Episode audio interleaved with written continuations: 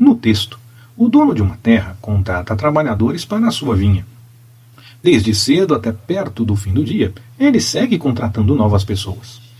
Os que chegaram primeiro passam mais tempo trabalhando, e os que chegaram depois, menos, pois todos terminam o dia de trabalho no mesmo horário.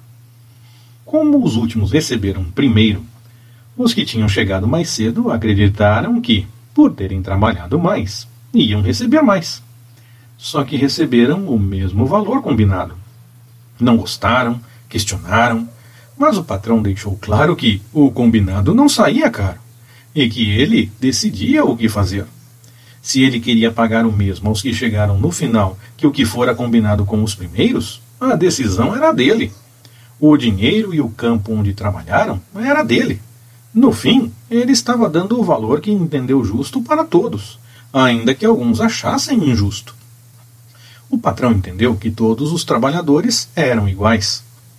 Uns ficaram mais tempo, outros menos, mas todos desempenharam suas funções.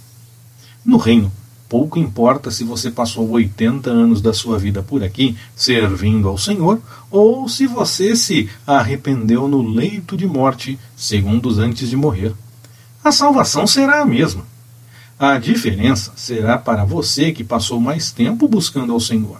Já terá vivido a vontade dele, experimentado o melhor de fato e não a aparência do melhor que o mundo oferece. E, claro, estava sempre pronto para o encontro com o Senhor, pois nem todos terão leito de morte para ainda ter tempo para arrependimento.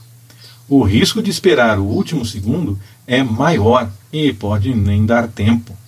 Mas se der, no reino é tudo igual.